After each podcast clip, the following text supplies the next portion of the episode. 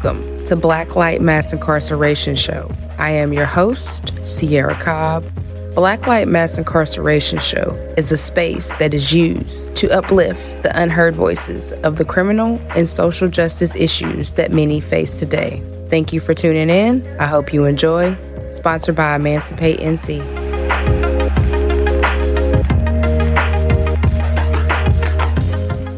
Thank you again, Ms. Treeva, for coming on Black Light and just sharing some of your experience with us. Treeva is a Justice League Fellow of ours. Emancipate has a Justice League Fellow where we just support people who are already doing the work and help them with whatever work they need help on. And so Treeva is part of that team. I was part of that team before I joined Emancipate, and it's a good journey. But yeah, without further ado, Miss Treeva, if you'd like to introduce yourself and just tell us a little bit about you. Thank you for having me. My name is Treeva Freeman, and I am formerly incarcerated. I have now very recently come off papers as well, so I'm totally free. I'm not. Uh, I'm now registered to vote. I'll be doing early voting later today and I'm very excited about that. I'm trying to restore all my lost rights and privileges. Yeah. So, um, I was incarcerated for 125 months due to defending my own life in my own yard. And in my opinion, it's also due to the corruption of the system, which that led to me being charged. So I'm just going to leave it at that. So tell us a little bit about your experience while you were incarcerated, if you don't mind. Oh, I don't mind at all. That's what I'm here for. You know, I know you're interested in the abuse of power. And I, again, I believe abuse of power is throughout the entire system, beginning with the, there's corruption throughout the whole system which begins at the sheriff's through the journey for a person who has been incarcerated. There's a sheriff's department, there's a justice system, and then there's the penal system. And then when you come out, um, but the thing that bothered me the most is allegedly or in theory, it's supposed to better our society, but in truth, it's really meant to keep the, uh, the undesirables down and out of view and it's not meant to really better anybody, I don't feel like. But if that were its purpose, it were being designed to better people. But there, along my journey, I have met some people who did intend to help me, and they were like a match in a in a cave or something. It was just such a small light in a such a dark place that they hmm. made a great impact upon me. But the person themselves has to be in a place to be able to perceive that person. And if you have been beat down so much and for so long, that ability is not even there anymore to perceive right. that somebody is willing to try to help you and believe in you and give you hope in yourself. Nobody can do things for you, but just somebody being able to instill hope in yourself, that makes the biggest difference. But it is extremely hard with a system that they basically teach the people who work within the prison system that it's a punishment system and punishment is not curative. It's vengeful. And then that in itself, again, it's not the purpose. And when you seek vengeance through the justice system, it turns into criminal when you start withholding clothes, food, water, bedding, sanitation, that's how I feel about it through some things I've been through. I don't know. I went through some journals and I found a few things I'd like to read about the things I went through. I went in to prison at Raleigh in 2012, December 2012. And so I was there for five years. And then I had to, we have to earn our way to go to honor grade. So I went honor grade and was there for a while. And then COVID came and then in 2021, there was a closure of the prison in, in a temporary closing of it. And so 64 of us got sent back to Raleigh through no fault of our own. And mm-hmm. when we got sent back there, we were treated, not just us, it was Raleigh, which is terrible anyway. And then now we have COVID conditions on top of that, which changed everything all over the world but it mm-hmm. also gave those people who want to abuse their authority, gave them more excuse to say, no, we're not doing that because it COVID, just sit on your bed. We're locking the doors. We're not doing this. We're not doing that. So we're in those conditions. And then when we want to ask for water, they're acting like, oh, you people are something special from up there. They didn't know we started off. They act like we didn't start off there. All right. So we had been there a couple weeks. And uh, so I'm, I, I got a few things on the radio. After finishing her bottle of water, inmate Stacy sees a larva crawling in her water bottle. We all throw away our drinking bottle, or some just wash them out with hand soap in the bathroom if it's their only drinking container. And we throw out all the water in the cooler and wash it out the best we can. We get back a different cooler at the next ice run. We can't determine the source of the problem. There are so many ways the water could be contaminated. The ice machine, the unwashed cooler, the cross contamination from quad to quad cooler because we didn't get back the same cooler. The water coming from the bathroom because we had to put water in it from the hand washing sink because they just put six inches of ice in the cooler twice a day. That's all in this wow. big yellow cooler for 34 women in an uncondi- an unair conditioned pod with one of the fans was broken or someone could touch the ice with unclean hands, either in the process of giving us ice or transporting it from the dining hall or even in the dorm. It must be 110 degrees in here because people are still drinking the water after seeing that, just to try to cool off. We also try to shower to cool off, but our showers are push button operation, no temperature regulation. You can push it and it'll come out hot or, or cold. cold. Yeah. So that was Thursday, August 26th in Raleigh. So Friday, August 27th, it was declared code red, meaning total lockdown. Supper was delivered on styrofoam tray. You can't go to the dining hall anymore. August 28th, Saturday, breakfast was delivered at 8 a.m. They did not, br- they never brought the little styrofoam beverage cups. Just, just the six inches of ice. That's all we ever had to drink. Cold water was gone by 10 a.m. They brought cold water again at 2.30. No lunch. No lunch. They told us that we were told to get on our beds by the sergeant. She turned the fans off, quote unquote, so we can hear her. And she berated us for running out of cold water, threatened us with aid charges for dragging our little nasty AIDS and herpes infested hands in the cooler and getting out ice after we've been digging in our butts. So if we want ice, she will get it, but she will quote roll the camera back and see if anybody was doing anything wrong and they will be fully punished. Why is it that only this quad runs out? We told her because the water fountain is broken in the fan too. She said, people in hell want ice water. You know what's hotter? Pepper spray running down the crack of your butt. Oh my goodness. Didn't say that though. Um, they are not going to fix nothing. No fan, no water fountain. There have been work orders in here for over a year on the water fountain and the fan. That fan shoots sparks and flames sometimes. It just comes on and sometimes does that way. But this dorm got condemned because people was getting burned by the water in the shower. This is the oldest prison in North Carolina with the most inmates, okay? And if I have to spray somebody in here, everybody gonna get hit. And then you're gonna, you got nowhere to decom but that scalding ass shower that was burning people. Wow. This used to be the kitchen quad, and I'd rather have them back. They didn't complain. Now, I had to stop what I was doing, writing up an aid charge to come down here and talk to y'all to see if y'all really wanted this ice or not. I was sitting down there in the air conditioner. Did y'all notice how hot it got the longer I talked to y'all with the fans off?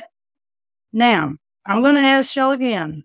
Y'all supposed to be wearing your teal shirts, not these gray t-shirts, and you're supposed to be wearing your mask.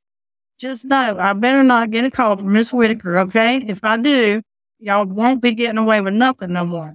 Now, you want me to go get y'all some ice and make a special trip to the dining hall just for this part? I will do that, but we will be rolling the cameras back and see who's been digging in our ice. And we all scream no just to get her to cut the fans back on and go away. And I also, just in case one of us had got some ice out and we didn't want to get anybody in trouble. She said, be careful about snitching so you don't lose what little privileges you got, which was wearing our gray t-shirts instead of the teal. which we didn't have enough teal shirts anyway, because we only came there with clothes on our back. And then the clothes house never gave us anything. We all have one set of clothes and one pajama. And we had to wash our clothes in the shower every day and hang them up on our beds to dry. And so that was threatened that like, don't be complaining, which she was calling snitching, or things were going to get worse. So this is the same day that we didn't get lunch. So then our lunch shows up at 4.15 and they're sitting outside of our cage outside the door of our dorm. And we can see them and we can count them. And the other pods got their food and we can count. And we see them sitting there at 415. We can see them. And at this time, we have 32 inmates and we can see five stacks of seven trays minus one.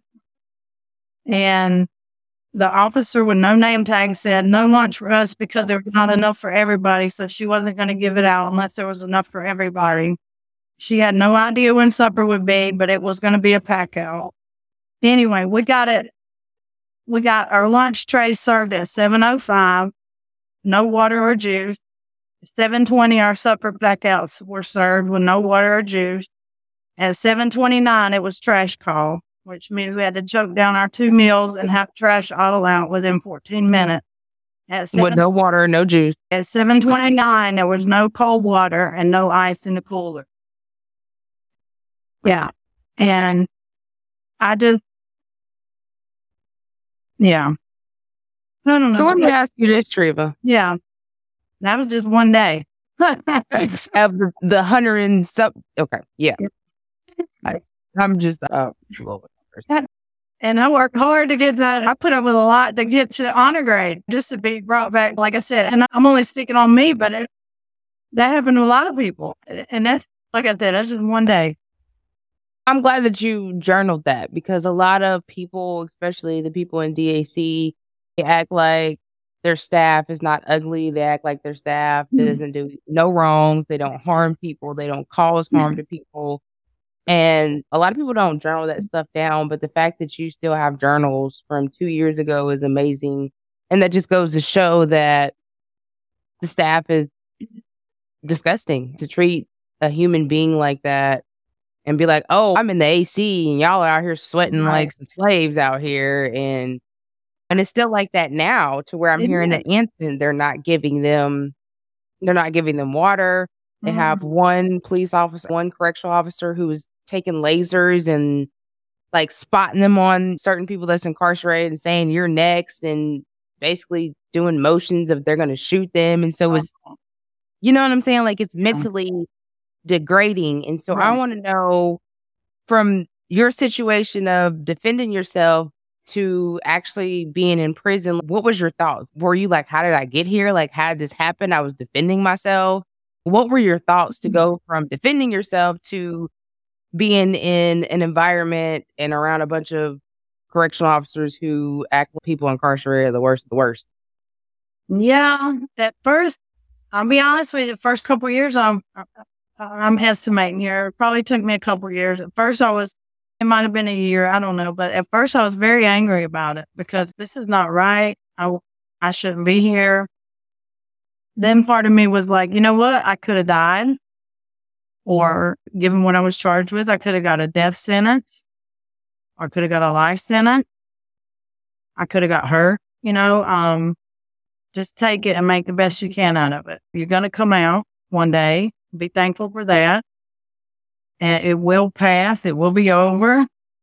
And so once I had that mentality, because I, I do, I am a person, even prior to this, I will try to make the most of everything. I'm not about waste. And so just as time of my life and I don't want it to be wasted. Given that I'm made like that, I don't want to come out of this uh, a victim. I don't want to be a victim in this situation. I'm not going to let the state make me a victim. Mm-hmm. I have to take charge of how my life comes out. And given that though, they they don't do anything because of the way the system is set up and all these terrible things that do go on. It's not set up to help somebody think like that. No. And and to help society become a better place by sending better people back out. Abusive and traumatizing. And if somebody comes in already traumatized, which that's generally why people wind up in prison, is trauma, either childhood trauma or cultural trauma or whatever yeah. got them there. That prison should be a place to work on that and figure out what can we do to help you. So yeah. you can go back out and help your community and help your family to be better people and, and make the world a better place. That's that would be correction, in my opinion. That is correction. Yeah. Finding the root cause and helping them fix that root cause, not adding more punitive punishment and just disrespect and no respect for human regard because mm-hmm. they committed a crime. Like I was talking to somebody yesterday, like everybody commits a crime. Some get caught and some don't. And it's a mm-hmm. lot of the staff that have committed crimes are still committing crimes, which bringing in drugs is committing a crime, but everybody incarcerated and the family members get blamed for that, not the people that work there. But they, they just didn't get caught. And from what I'm hearing, a lot of them now are deciding to start hiring people that have had a record because at the uh, event I went to a few weeks ago, they were saying that if we don't hire people who are formerly incarcerated who have a record, how do we expect the state to? Which is true in itself, but you still have to treat people with dignity and humanity and understand that they were there because of whatever generational trauma, whatever economical, social economical status that they're at, because a lot of people are in poverty and so they have to survive and survive for their family. Sometimes that leads to committing crimes, not intentionally, but it happens. America is like a cancel culture. Like we just like to cancel people and say, oh, you did this. So you will never be a productive citizen because you did this. And yeah, that's what I see it as. Like just hit delete. And I understand that the person who's never tried to understand has that cancel mentality. I wish we could help them understand. And that's what I'd like to bring about the awareness that we're all people. Everybody is a person. And so I, I get the shock and the horror of some of these crimes. And you're like, oh, that person did this. So I hear you talking about you didn't eat, you had this, you had that. And even though I was like, I shouldn't be here and this and that, there are people who need to be. So I'm not saying nobody should go to prison and this and that. That's not my point. But when you get there, it needs to be something helpful. It doesn't need to be a, send them away to be abused because what good is that doing society?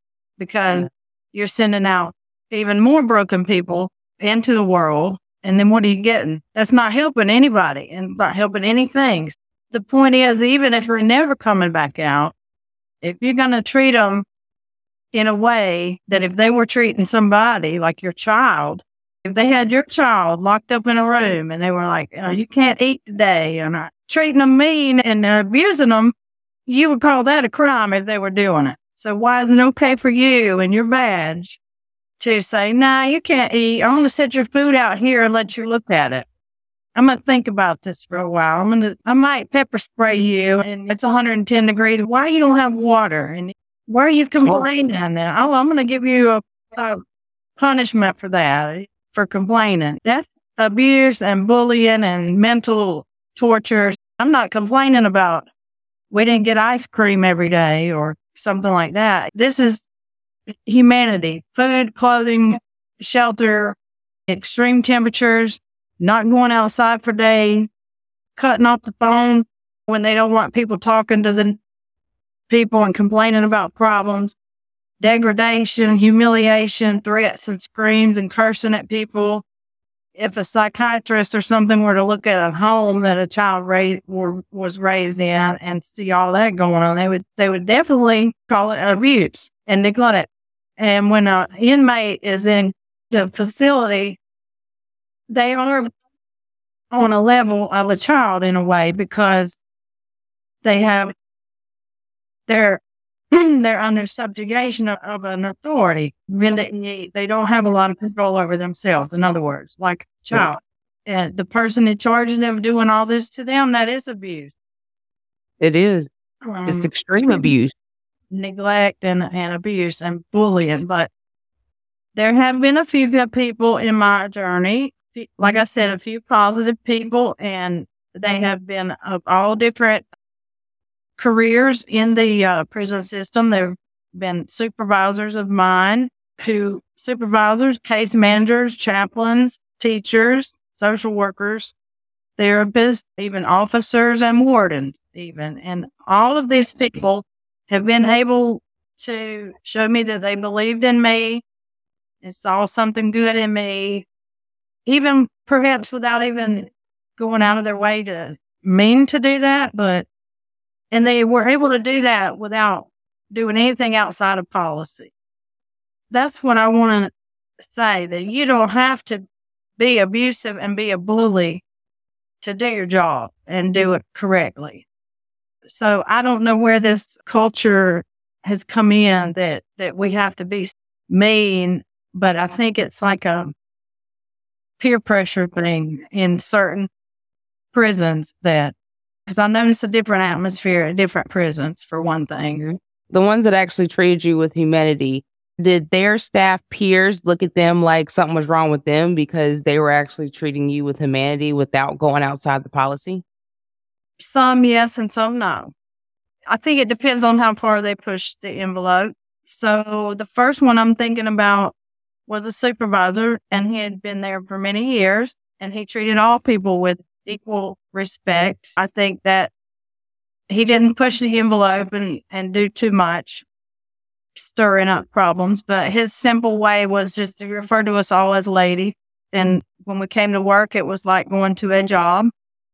It was, we felt like he didn't threaten us with write ups and things like that. But it, like any job that you go to in the world, you got, you're going to have, if you don't do this, it's going to happen or whatever. So that was his recourse.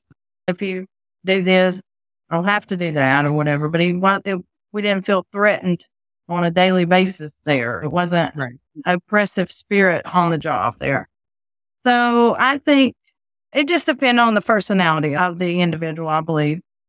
Yeah, some were a little more feisty than others and they're taking a stand for their beliefs, I think, but and they may have rocked the boat with their peers a little bit. Just depend on the personalities of it. Mm-hmm. Yeah. Because I know I hear a lot of the correctional officers who treat people incarcerated with the humane dignity or respect, they get looked at as um your incarcerated lover. You're yeah. on their side because the culture in prison is them versus us. And yeah. so a lot of them take on that culture because that's what they're trained to do. They train them to be y'all versus them and everybody's incarcerated is a liar and you can't believe nothing they say. Like that old plantation mentality. Um, yes. Yeah. Yes. And so you have some who don't take that mentality and still remain human and treat other people with humanity and respect. But they also get looked at funny by their peers, their working peers, because they feel like they shouldn't treat them human. They feel like they should treat them like they're a piece of trash. And so a lot of them get that look, or they might get disciplined and be thrown in a different part of the prison, or sometimes they even transfer them out of that prison to another prison. And so I was just wondering if you had seen any of that where you were at. I think about one lady in particular. She was a correction officer and she had applied for a different position. I don't know the whole backstory, but she she thought she had it and started at that new position, but then it, like she wasn't cool with her peers. So right. Then it didn't work out, but there may have been other things involved. Yeah, yeah. That was the most graphic thing I had pinned that I wanted to read, but I had something at my mother's on and it wasn't that, nothing quite that drastic anymore, but I had a few things I read. But no, I mean, I, you know, it's good that you're sharing that because, like I said, a lot of people who aren't directly impacted by the system, they don't understand what happens. They just, they know people are accused of crimes and they go to prison, they do their time. And mm-hmm. so, you know, they'd be like, oh, if you didn't do the crime, you wouldn't have to do the time. But understanding what people actually go through when they're incarcerated is important um, for people to understand that and understand that we have to change the way we are allowing them to treat our people because everybody's human. At any time, you can go home. You never know what's going to happen where you can come home. And if you're in a environment where you're constantly tore down, you're constantly yeah, just tore down all the time by the staff and not, and then you don't have support on the outside, it could be really rough. And that's why a lot of people come out and then go right back. A lot of people are so institutionalized that prison makes them feel safe because they've been so institutionalized for so long. Yeah, it's like they, their goal is to train your mind that just to break your spirit or whatever. Like you just do what we say, but then a different one comes along, tells you to do something different. And it's just like, to make you have no thought process of your own is goal. And then if they succeed at that, then how are you going to succeed in life when you leave? Because you're like, what do I do now? Mm-hmm. Tell me what to do. Mm-hmm. That's not a successful individual in society that, that does not know what to do and live on their own. That kind of goes along with this one line from this next note here. Okay. So the prison clearly knows what the right way to do things is. I I put, uh, they had some people coming to inspect. So they had all these notes up and here's their sanitizing solution and all that. They were putting on a show for these people coming from downtown. And, and was, do not touch these bottles of clean. It's, you can't use them, but they're sitting here. Don't, do not use them. so now we are waiting for the backlash. The, we are going to do everything by the book. If the inmates are going to hold us to the fire, we will hold them yeah, because we had drug grievances and stuff like that. So now we're going to have to pay for holding them to the fire, basically. If if we're going to hold, if the inmates are going to hold us to the fire, we will hold them to it twice as hard. And we've always got them by the, you know what? Um, mm-hmm. all right. So 6 p.m., no more cold water. Second shift officer now states, so here it comes, that man are now mandatory at all the time, even when we're sitting on the bed unless asleep or showering. She states that she knows it's stupid, but downtown is screenshotting people and writing everyone up, including the CO. We no longer care about the threat of being written up. They've done the worst they can to us. And then this is just how I was feeling at the moment. I wrote it. All they can do to me now at home is take my letters from Daryl and the boys and photos, which I may just mail home for safekeeping.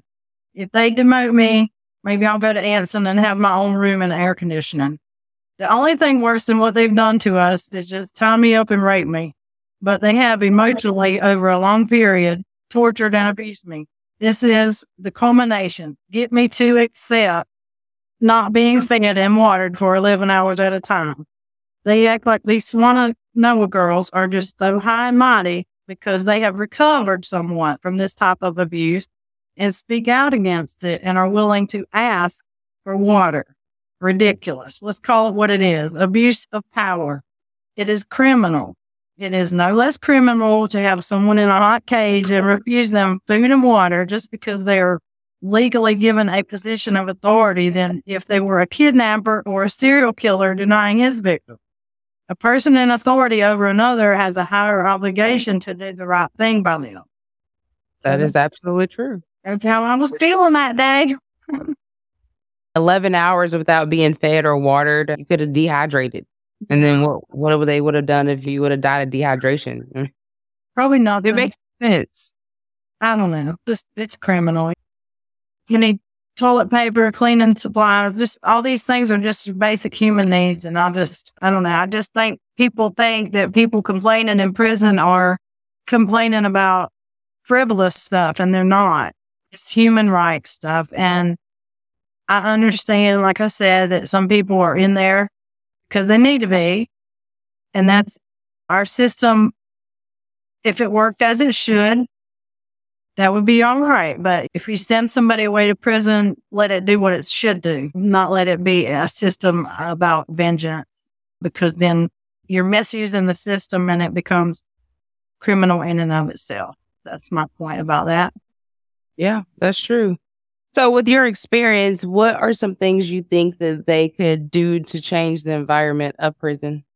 They there really should be more programs, and I think the programs that they have, like just put the programs in, is not an answer, but it would be great if the program suited the person. Find a skill for the person because it's been helpful for me is I found I made use of my time by finding something I can do once I got out. And I know there weren't many things offered to the ladies, but like a trade, some trades, especially if somebody has quite a bit of time, but also when, uh, when people are able to, if they have enough time to, cause like I said, I was mad for the first year. So I don't know how much, t- it depends on how much time people have, whether for they do their own soul searching and mental health stuff. And that's a personal journey. It takes a different amount of time for everybody, how long before they're willing to get into that.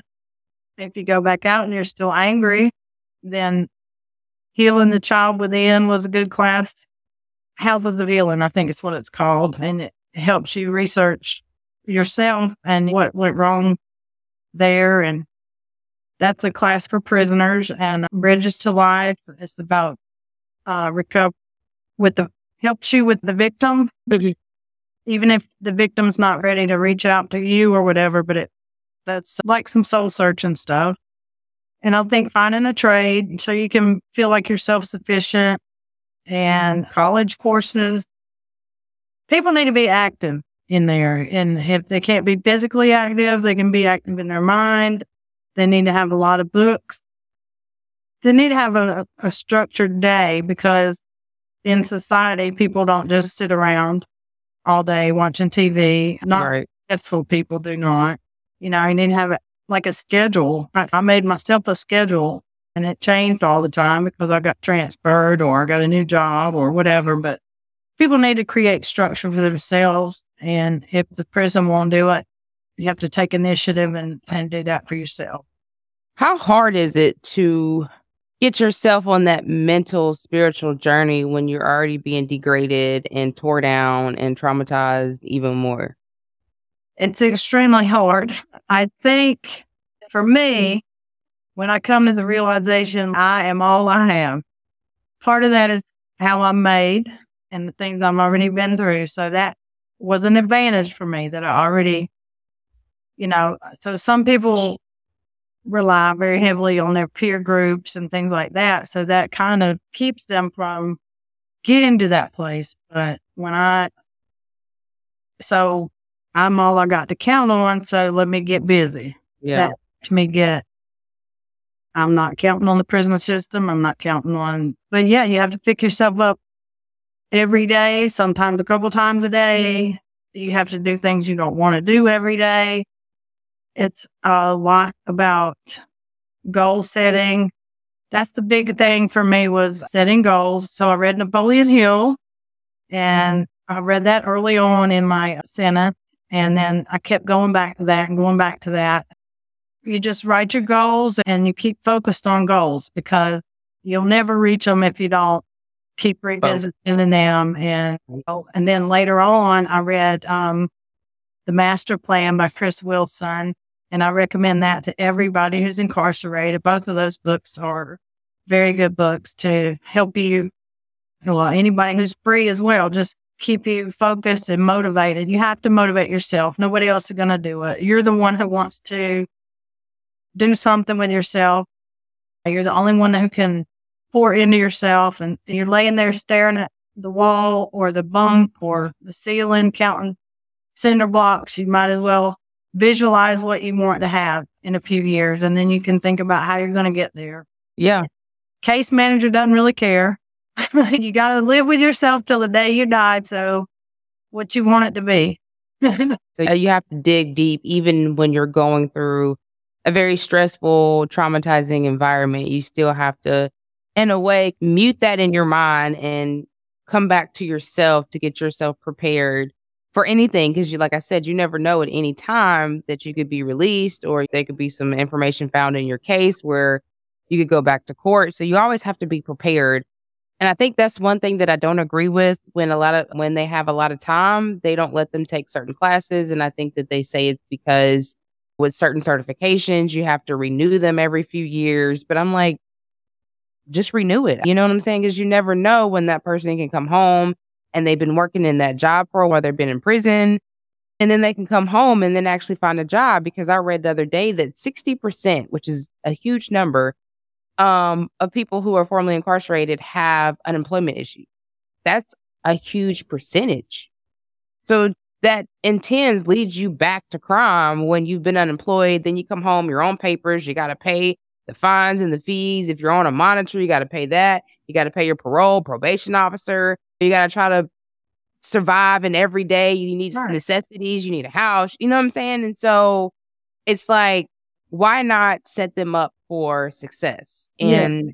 I mean, we already know they don't set up for success because prison is a billion dollar industrial complex. They make billions of dollars keeping people mm-hmm. incarcerated, keeping them traumatized.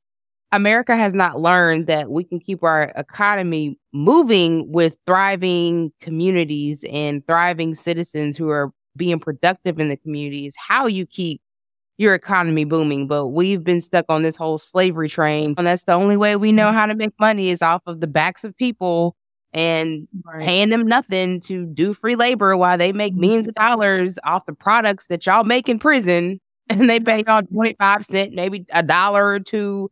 That's why I made Black Light for people to be able to come and have a safe space and be able to tell their story, but also inform the public as well that we have to get behind all of this. We have to get behind the people that's incarcerated. We have to get behind all the abuse of power. Mm-hmm. We have to get behind the penal system because they're also taking our tax dollars as well. We're out here mm-hmm. working. The the general public, I think, that does not realize that they believe in this system, and that's the sad thing is that's what keeps it going. And then the abuse of it keeps it going. The corruption of it is like the biggest abuse of it, and that's like that. That's what keeps it going. It's like we have to the corruption is what keeps it all covered up and it makes it look so nice and neat to the voters. And then, of course, they try to take our rights to vote away because y'all know the truth. So we're gonna we're gonna stop y'all from telling the truth on on the polls, on the ballots. Yes. Well, we're gonna keep y'all down and keep you locked up, keep you jobless, keep you paying us, and you know we're gonna keep you poor. And just all it takes is one bad mark to keep this snowball effect going. To, to you know, and whoever's quote unquote or considered undesirables in society, that's um, who they keep this uh, slavery train going and and keep profit off of that. And I just I know it to somebody who's never heard of, of this stuff before, it could sound like a big conspiracy theory or, or something, but for people who have lived through it, they know better. It's really real. But now the slavery train is so greedy, it's just grabbing everybody. And Trump probably never thought that he would be in a situation like this. Like it's literally grabbing any everybody. he might leave He's not very desirable either. They're getting rid of him too they, they got him now. You see, you see right there. now. They tired of him too now. so it don't matter who you are. Like the slavery train is just it's just a grabbing everybody now, and so that it, it doesn't take mm-hmm. much now to be involved in the system, whether you committed the crime or not. There's so many people that are falsely accused of a crime that never. That's exactly why it needs to concern everyone because uh, when it starts affecting your family and your chip, then it needs to concern. It should have always concerned everyone because again, everyone is a part of this society. Mm-hmm. It should have always concerned everyone. But then when you start realizing, oh, they're coming for me, they might be, I might be next. Then the, all these law-abiding citizens that are the voters and they make a lot of money and whatever, um, they should be concerned mm-hmm. because the system is broken and it affects it. It might be coming for them. yeah. Yeah. And that's why it's important to understand your local elections. I cannot say this enough. Is it because it starts with your police department, first yeah. of all. Then it mm-hmm. goes to the prosecutor. And if you don't have a prosecutor, which a lot of states, a lot of counties don't, Durham is the only county that has a progressive prosecutor who understands that people go through things, who understand that sometimes, a lot of times, you don't have enough evidence to convict this person and that they don't go pat up evidence just so they can convict somebody so they can say, mm-hmm. oh, look how many people I convicted so that they can then again re- win their reelection. And so understanding what harm your prosecutor and your police department is causing to your community is important. And it's important to go vote, especially for prosecutors, because that is a voting seat. That is something that you can take from them. You can take that power from them Because once you give the state power, they can come for anybody in your family. I don't care who you are. So it's really important to understand your local elections. It's really important to get out there and vote in your local elections. DAs, judges, Supreme Court judges, all of those have control over your life, literally. And they can take it away at any moment, any second, any time of the day. So that's why it's important that you are putting people in the seat that will understand and look at everybody like they're human, who will understand that people will commit crimes, but maybe not give them a long sentence. Find alternatives for them to do. Not everybody belongs in prison unless you've committed a heinous crime. Then you also have to understand the root cause of that heinous crime. You know what mm-hmm. I'm saying? And so trying to balance, it's, it's a balancing thing that's going on. And so really getting out there and understanding your local elections and understanding the people that you're voting in are going to change your society, not make your society be- and not make it worse. Because now we're to the point where prisons are warehousing literally every age level there is. You got babies in prison, you got young kids in prison, you got middle-aged people, and now you have elderly. So that's technically a whole community of people being warehoused in a prison. And if y'all don't see that as a problem, I don't know what to tell you because it's it's a problem and it, it's becoming a bigger and bigger problem. And we're allowing this and we're taxpayers. And so we put these people in power. We should be able to decide how this system is ran. You know what I mean? And we have to take the blindfold off because we have been blinded for many years. Them saying, oh, public safety and the the crime rate is high. The crime rate is never. It, it's now starting to drop. Now they will tell you that it's still high, but there has been records and data proving that it's starting to drop. So instead of them uplifting that it's starting to drop and figure out other ways and alternative ways, they still want us to be in this illusion that crime rate is high, and that's why we need all these mm-hmm. types of laws to stop people from committing crimes and things of that nature. But they commit crimes too. They get away with it. So they like to give us all these illusions, but they don't put out there a lot of times what it costs for the, for the taxpayers to warehouse the babies and elderly people and what it costs in dollars for all this incarceration. And United States warehouses more of its own citizens than any other country. Any other country. Correct? Mm-hmm. Yeah the land of the free, oh, right? Oh, no, that's an illusion in itself. the land of the free is an illusion in itself. That's what I'm saying. That's the land of illusion, apparently. I don't know. America is something else, I'll tell you. Yeah. that's all you can say is, yeah. But I read something the other day that said, how can you ever have justice on stolen land? You can't. Think about that. And, that, and that's what I'm like. You, you say the land of the free, but the Indians wasn't free. The slaves wasn't free. Right. And we still ain't free. Where who's free in the land of, yeah. over here? The people that may, that claim they are in charge, they're really not free either because they are captive to their delusion.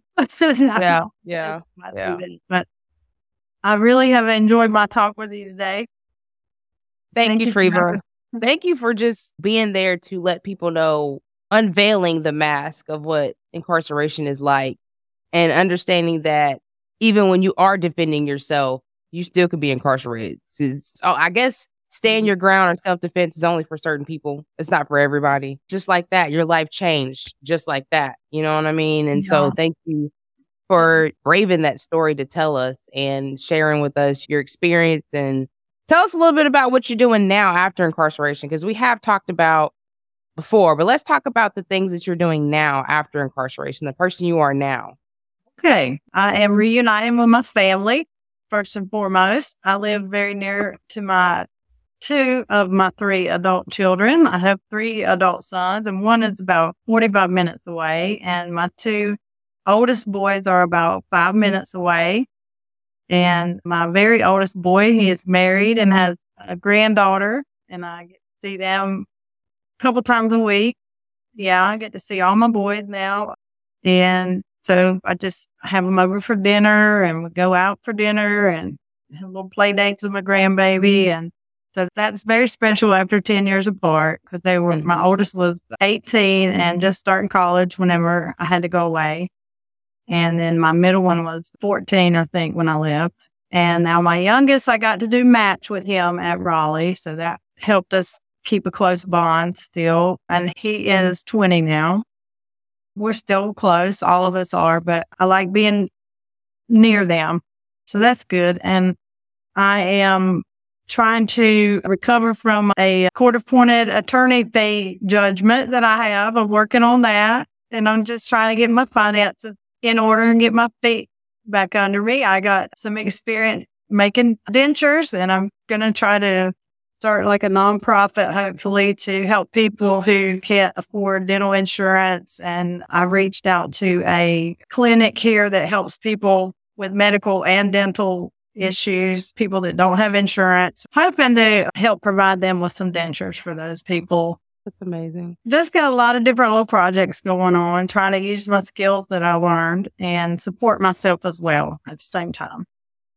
That is amazing to hear because you hear so many stories about people not being able to make it and they go right back. And I think it's important to uplift stories of people who have made it through incarceration and who are making it in society after incarceration. It's important.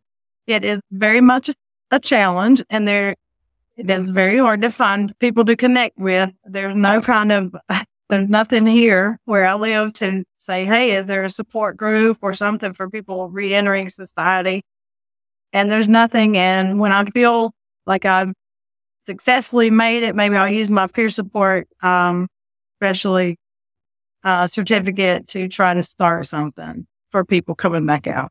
As well. Yeah, on that end of the state, because it's important to have peer support, to have somebody to always call and talk to that understands what you've been through, because it's important. It's really important. And you can call me anytime. Yeah.